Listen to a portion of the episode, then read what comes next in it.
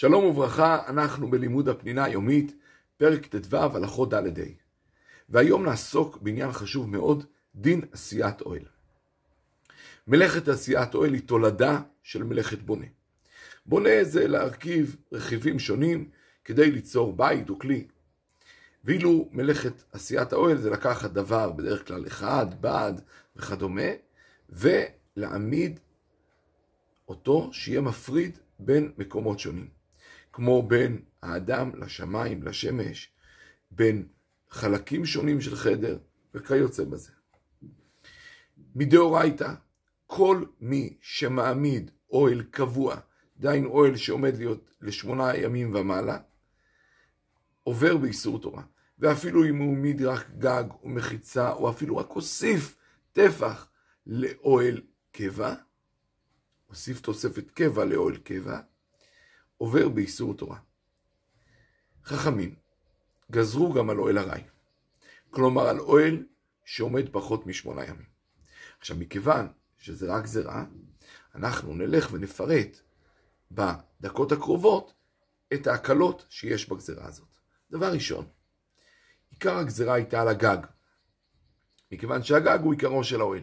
אבל כאשר מדובר על מחיצה ולא על גג, אסרו רק מחיצה המטרת. מה הכוונה מחיצה מטרת? מחיצה שיש לה השפעה הלכתית.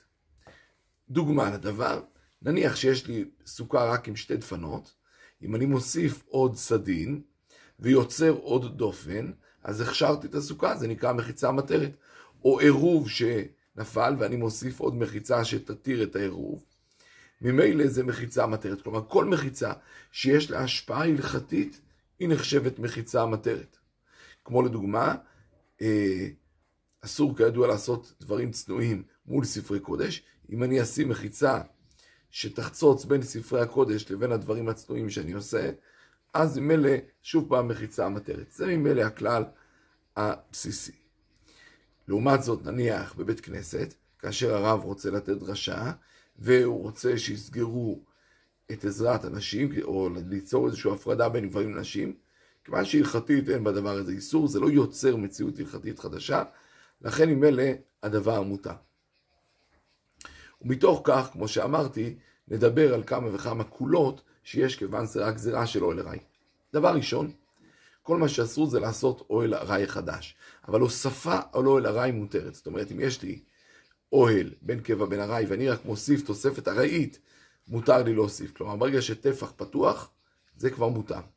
לכן לדוגמה, ניתן דוגמה פשוטה, אם יש לי אה, עגלת ילדים, ודאי שמותר לי לפתוח את הגגון של העגלה, כי זה עם צירים, וכל דבר עם צירים מותר, לכן שמשייה שנמצאת במקום קבוע מותר לפתוח, עגלת ילדים מותר לי לפתוח. עכשיו, מכיוון שמותר לי את זה לפתוח, אז אני חוזר לכולה שהזכרנו, ממילא אני יכול גם להוסיף על זה עוד חיתול או עוד ניילון, כי כבר יש אוהל ארעי ואני מוסיף עליו.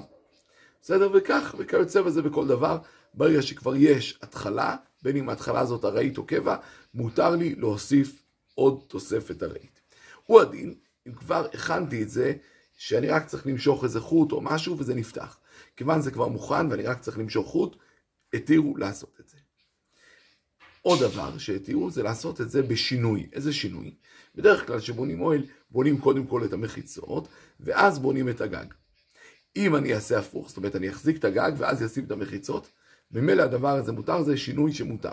לכן לדוגמה ילדים שרוצים לעשות להם אוהל בשבת, כלומר לקחת כיסאות ולפרוס עליהם סדין וכיוצא בזה, אז ממילא כדי לעשות את זה הם צריכים לעשות בשינוי, כלומר להחזיק קודם כל את הסדין ואז לדחוף את הכיסאות ואז להניח את הסדין, זה האופן שיהיה מותר, כי אז ממילא, כמו שאמרנו, הדבר הזה נעשה בשינוי.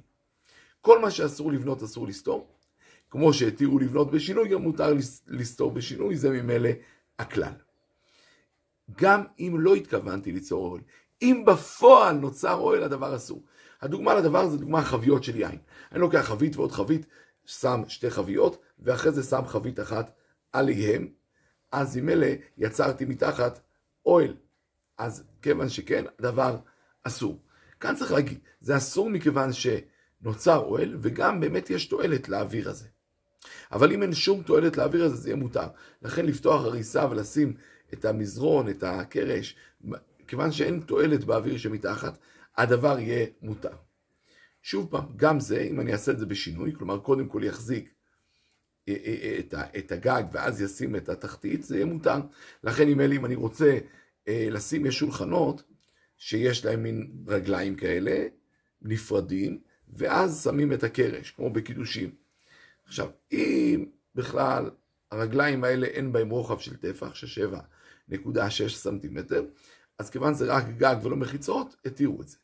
שוב, למרות שבעיקרון אוהל אסור גם אם הוא הגג, אבל כיוון זה אוהל שנוצר מאליו, ואני לא באמת מתכוון לעשות אוהל, אז אם אין מחיצות בכלל התירו, אבל אם יש מחיצות, כי הרגליים האלה כן יש להם איזשהו רוחב של טפח, אז אפשר יהיה לעשות את זה בשינוי כמו שהסברנו.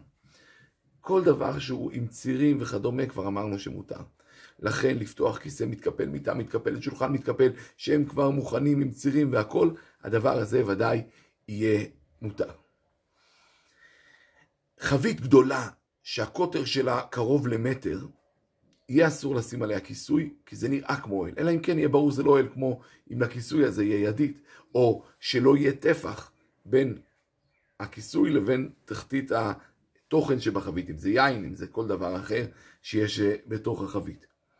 מותר להפוך כלי גדול, לקחת חבית גדולה, אה, כורסה גדולה ולהפוך וכאילו נוצר אוהל, זה מותר כי רק הפכתי כלי. אסור חכמים ללכת עם כובע שהשוליים שלו רחבים טפח והם קשים.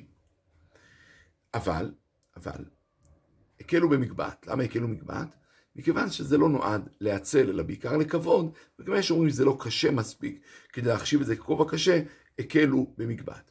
הוא הדין שמותר כל דבר שאוחז בידו, לכן להחזיק אה, איזושהי שמשייה ביד מותר, להחזיק, אה, יש בשמחת תורה שמחזיקים טלית מעל החתנים שעולים לתורה, גם זה מותר, כי כל דבר שמוחזק ביד גם מותר.